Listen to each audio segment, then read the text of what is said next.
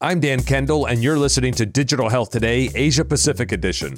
Did you know that this is just one of the many shows that we create? In fact, from original podcasts like this one, to patient and professional educational content, to digital marketing, and even podcast advertising, we do a lot more than simply host conversations. We're mission based media. Visit our website to learn more at missionbasedmedia.com. Welcome to Digital Health Today, Asia Pacific Edition, your go to podcast to learn about the transformation of healthcare in a region with over 4.5 billion people across more than 40 countries. I'm your host, Tony Estrella. For some digital health companies, especially those in very developed healthcare systems, success can be contingent on first identifying a single core problem and then keeping a tight focus on this challenge when iteratively building your great solution. But not every entrepreneur or corporate innovator has the luxury to take this path, especially when there are overlapping areas of need for your customers.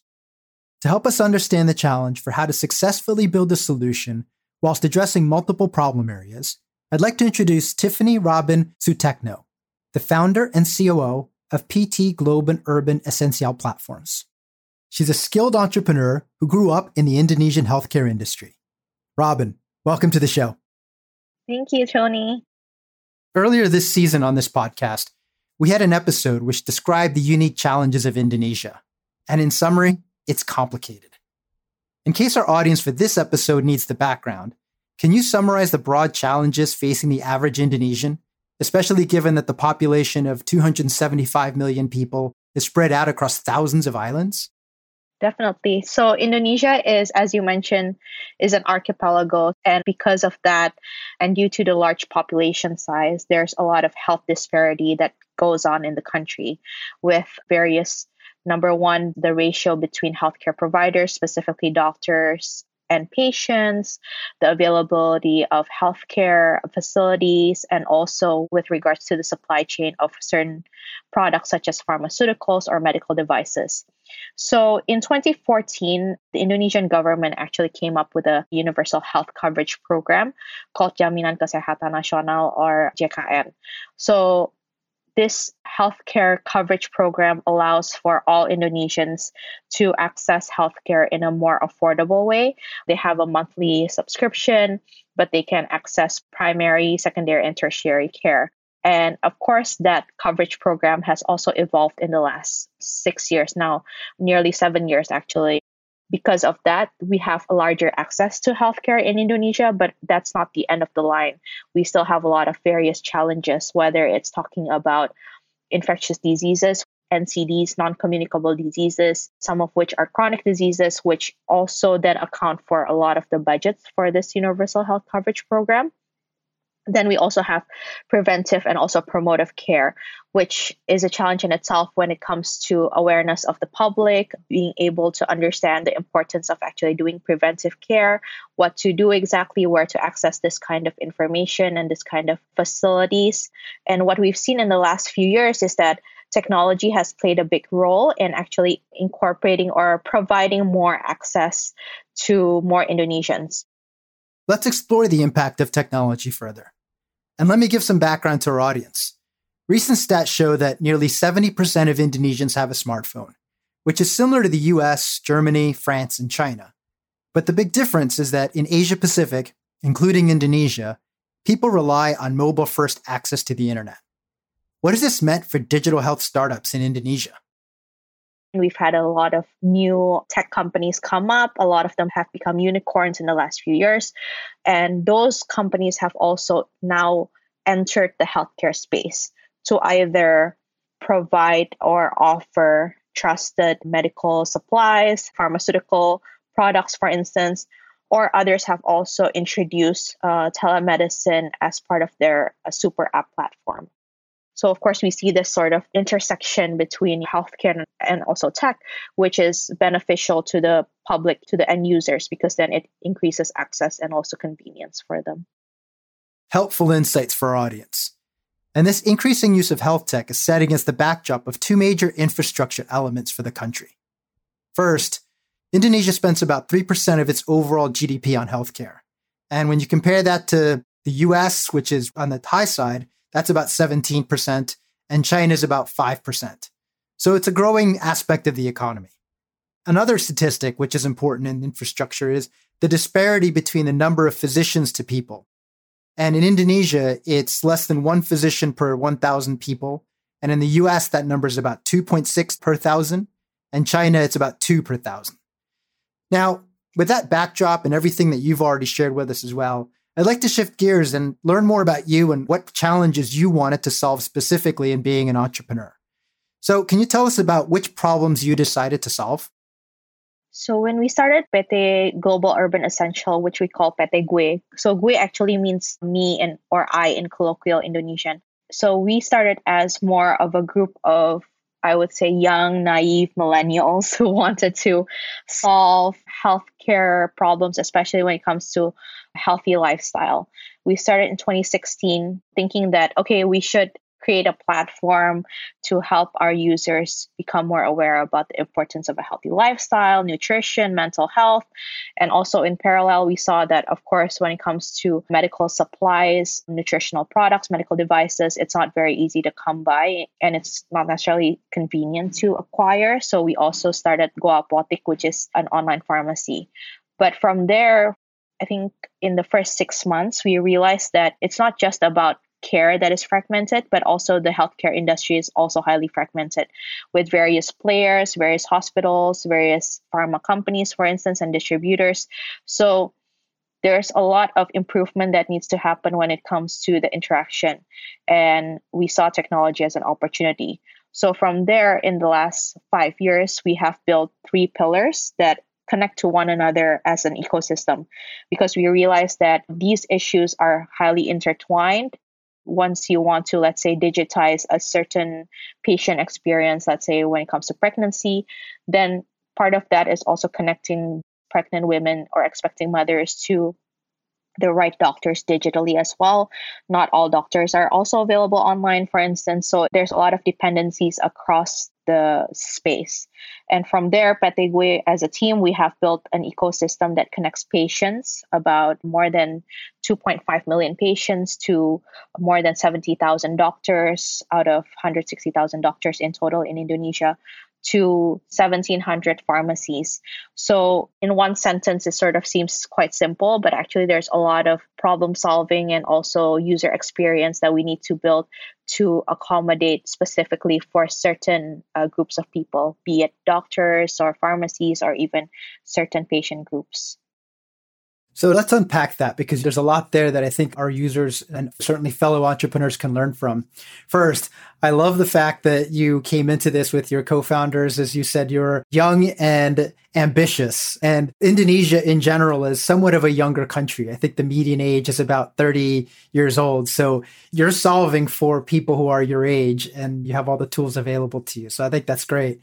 Now, if we start kind of across the care journey that you're describing, it sounds like you've decided to solve in an intertwined way upfront challenge in terms of selecting a group which is pregnant mothers and that's trying to engage with end users who have a particular medical concern that's top of mind for them.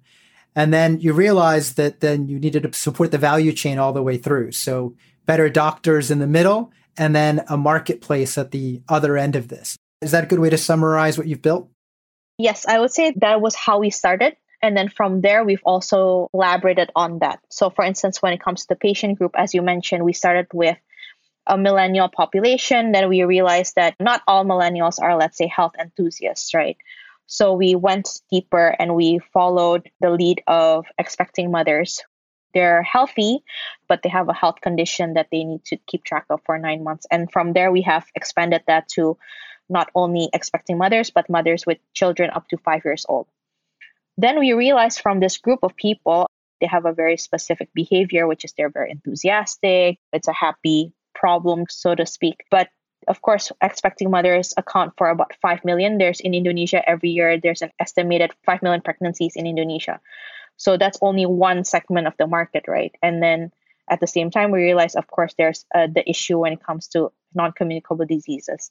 And from there, we developed Teman Diabetes, which uh, translates to friend of a diabetic, as a research program for us to understand how we could provide value to diabetics, which in 2017 there was a estimated 10.7 million diabetics in Indonesia.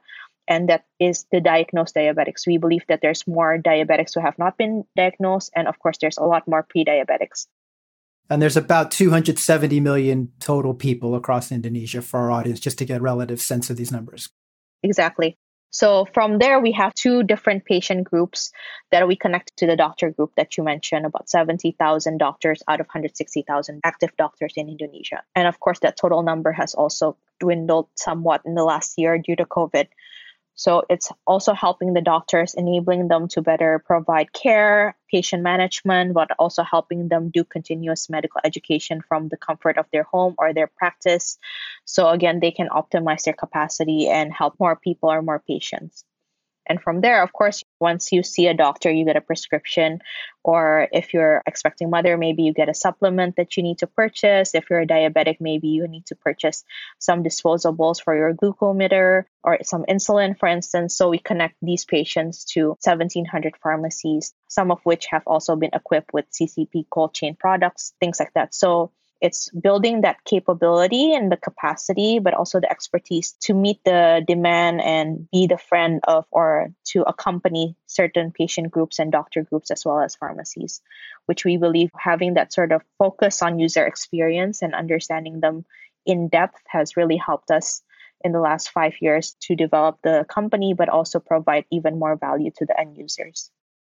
That's impressive to take on that level of a and scope of a challenge because you are clearly working across multiple stakeholder groups. And in a short sentence or two, it sounds like you had to do it that way because you couldn't tackle one part without looking at the others. It, tell us in your words when you sat down with your co-founders and you said, "Okay, let's be ambitious." What was that conversation like to decide to go big?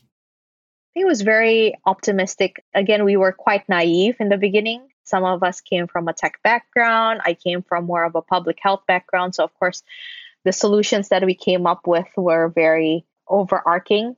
They cover, they're very comprehensive. And at the time, I think we weren't very fluent in business. So we weren't, you know, talking about prioritization, for instance, or product pipeline. So it was more, okay, which one can we tackle first based on the partners that we had, the ecosystem that we could tap into from our investor side, and also like the network that we had personally.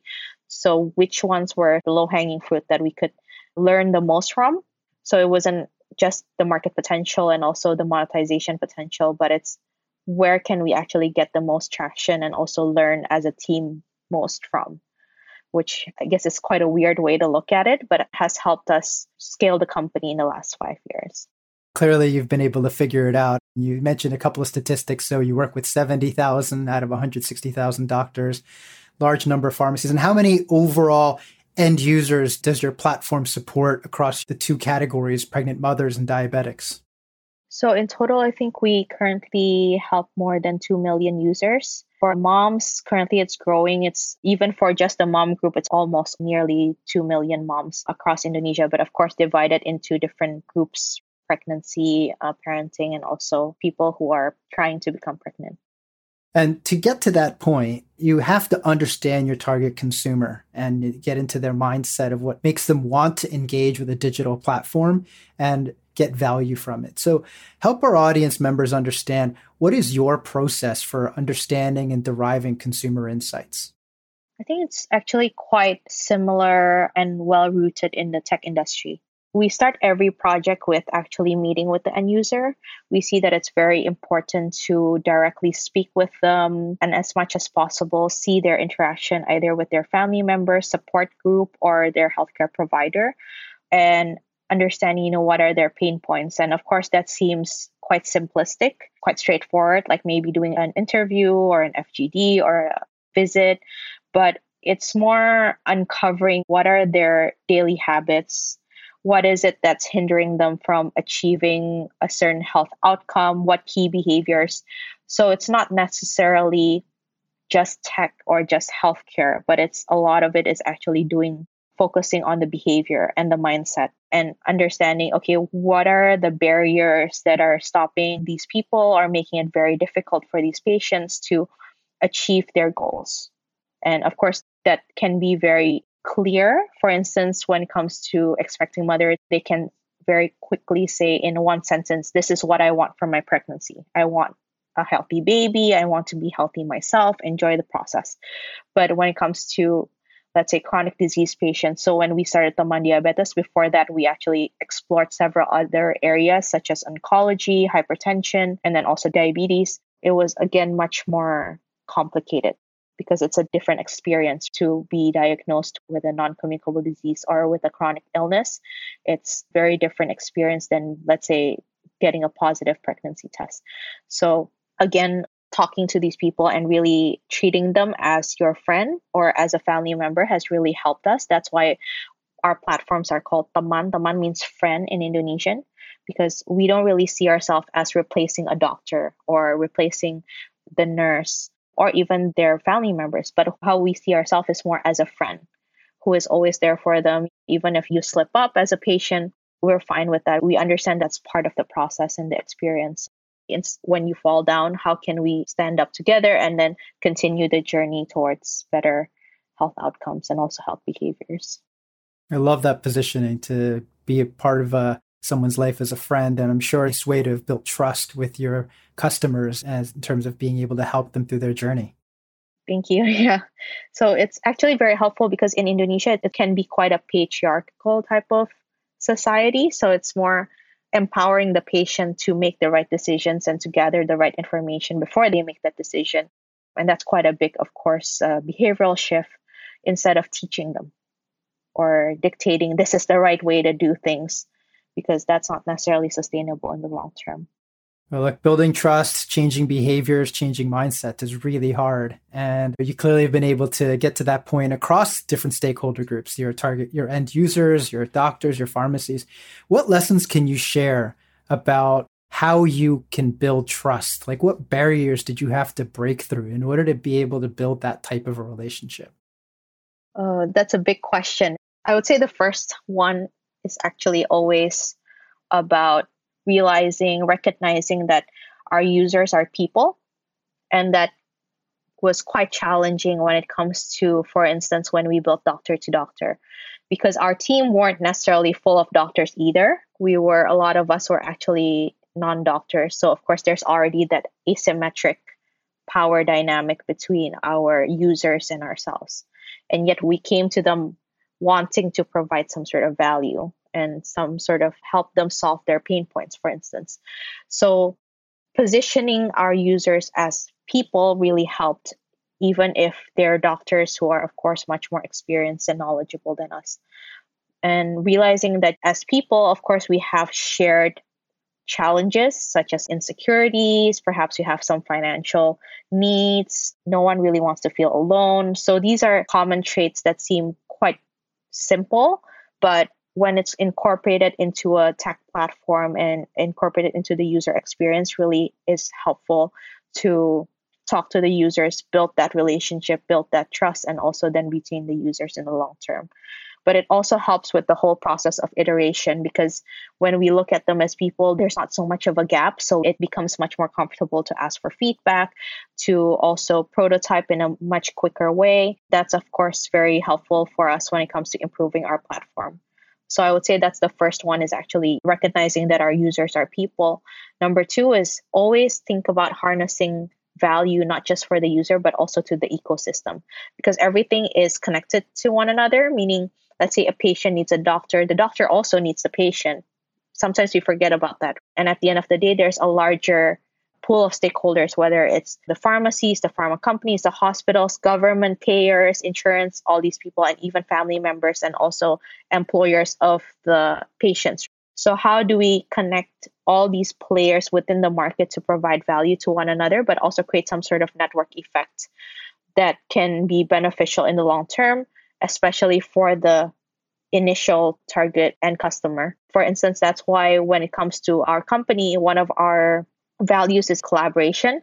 Even though we have an ecosystem that we've built and there's supply demand relationships between that, it's not isolated to just PTGUE or the platforms within it. But what we do is we believe that when we collaborate, for instance, with Go Apotik, we don't just do channel management for these 1700 pharmacies. And these 1700 pharmacies don't just satisfy the need of our users, but they also connect to the likes of Tokopedia, for instance, Shopee, Grab Health, even different telehealth players, telemedicine players also work with us to have access to trustworthy medication and also medical devices.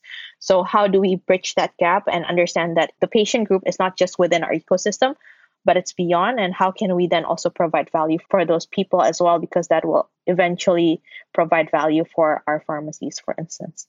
So, network effect is, of course, very important. Always thinking about the ecosystem. And then lastly, the most important thing I think is like having building a team that is really passionate about this building this user experience and providing value because in Indonesia tech is big industry that's growing but health tech or digital health is something relatively new so it's recognizing how can we bring different expertise together to promote health and also to enable the end customer to build healthy behavior and benefit from the ecosystem that we've also built wow that's great information thank you for sharing that i think all lessons that can be taken in by other organizations as they figure out what their go to market strategy and approach should be. I think it's especially important to really think of the ecosystem because you can create value and you can find success individually, but you can only achieve a certain level of scale when you operate alone. And I'm fascinated to see how across Asia Pacific, which is what this podcast focuses on, and Indonesia within your market, how do we see businesses achieve great scale and really help support the needs of others. So we're coming up on time. So last question I have for you is as you think of the next few years, what are some of the big challenges ahead for you to get more scale? How do you look at the barriers you'll need to break through? We actually were founded, we were born from health and then tech came along.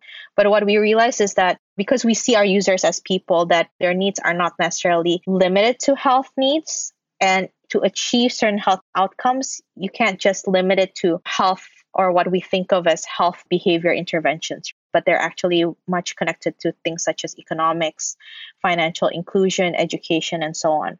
So, in the future, one of the things that we have been working on is how do we empower our patients to become more financially sustainable because we believe that's part of helping them, enabling them to make better decisions when it comes to their health, be it more nutritional foods or having more of a preventive mindset when it comes to their health as well. So we believe part of that is about financial inclusion and also, of course, when it comes to education. Other than that, it's about also going international. So we're looking at various opportunities to do that and being able to create more impact, especially when it comes to the doctor groups. Connecting doctors regionally, I think, will be a very important part of our value proposition to both our Indonesian doctors, but also doctors within the region themselves to better connect and learn from one another and sort of create a more collaborative space. And then lastly, of course, it's continuing with these partnerships that we've built so far and strengthening them, making sure that we can actually provide even more value to the end user, but also to our partners as well. Well, I, for one, am excited to follow your journey and see how you take these insights and lessons from what you've built so far and tackle even bigger and harder to solve problems. Thank you so much for your time and thank you for sharing all of these insights. Thank you so much, Tony. Thanks for listening. Oh, my pleasure. And that's a wrap on this episode. You can review the show notes for links to reach Robyn and to learn more about her work and the ongoing impact she's creating across her various products. Before I go, Here's how you, our audience, can support us. Please share this podcast with others. And if you follow or subscribe, you'll get updates on new episodes and other content. You can also email me at apac at digitalhealthtoday.com if you have any questions, suggestions, or ideas for future episodes. Through my website, www.tonyestrella.com, you can learn more about my fiction writing and my other healthcare work, including my white papers and other podcasts. You can also reach me on Twitter, WeChat, and LinkedIn. And finally, please visit our website at digitalhealthtoday.com to hear other episodes from our podcasting team and my earlier episodes, including season one. This show was researched and written by Taliosa and produced along with Mission Based Media.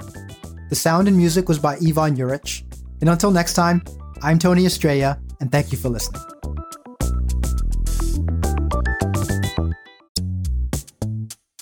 Hey, Dan Kendall here. Thanks for tuning in to Digital Health Today, Asia Pacific Edition. This episode may be over, but there's plenty more where this came from. Just visit our website to find other great shows featuring digital health leaders and innovators. Find us at digitalhealthtoday.com. That's digitalhealthtoday.com.